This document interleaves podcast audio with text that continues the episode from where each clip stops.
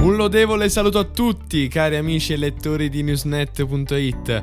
Io sono Francesco Iovine e questo è Euterpe, il podcast sulla storia della musica, in collaborazione proprio con Newsnet. In questo primo episodio andremo a scavare nel tempo, arrivando fino alla preistoria e, più precisamente, al Paleolitico.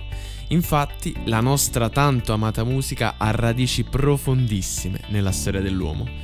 Prime forme di riproduzioni fonetiche, infatti, più che musicali, cominciano a comparire con i primi Homo sapiens e Neanderthalensis, i quali, completamente affascinati, emozionati e stupiti di fronte alla natura e ai suoi meravigliosi suoni, iniziarono a riprodurre questi suoni, queste sonorità naturali.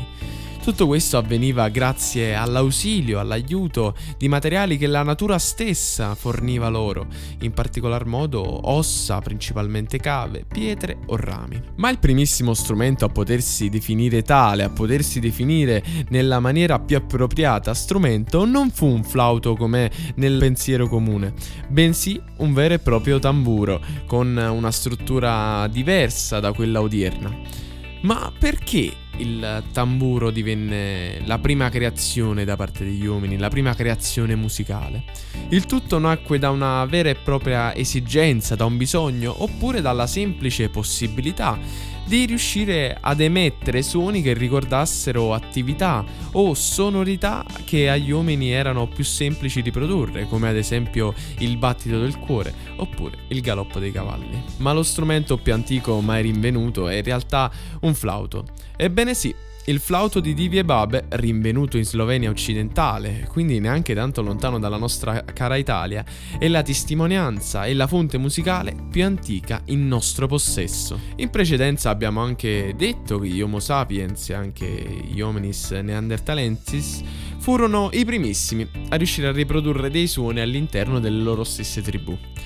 Ed è curioso pensare che la musica tribale, che affonda le proprie radici proprio nella preistoria, nella musica della preistoria, persista ancora oggi grazie a numerose popolazioni che, indigene e senza alcun contatto con la civiltà odierna, eh, riescono a mantenere il proprio contatto con la natura, come ad esempio i semplici indios brasiliani. Infatti la musica etnica tribale ha quindi numerose affinità con la musica preistorica, che successivamente divenne una sorta di forma di richiamare a sé gli innumerevoli spiriti naturali in cui gli uomini del tempo credevano, come ad esempio lo spirito del vento o lo spirito del fuoco. Ed è bello anche pensare che questa è un'antica eh, dimostrazione di come gli uomini già credessero e utilizzassero la musica per raggiungere l'ultraterreno e per entrare in contatto con una dimensione interamente superiore che l'uomo stesso non poteva raggiungere.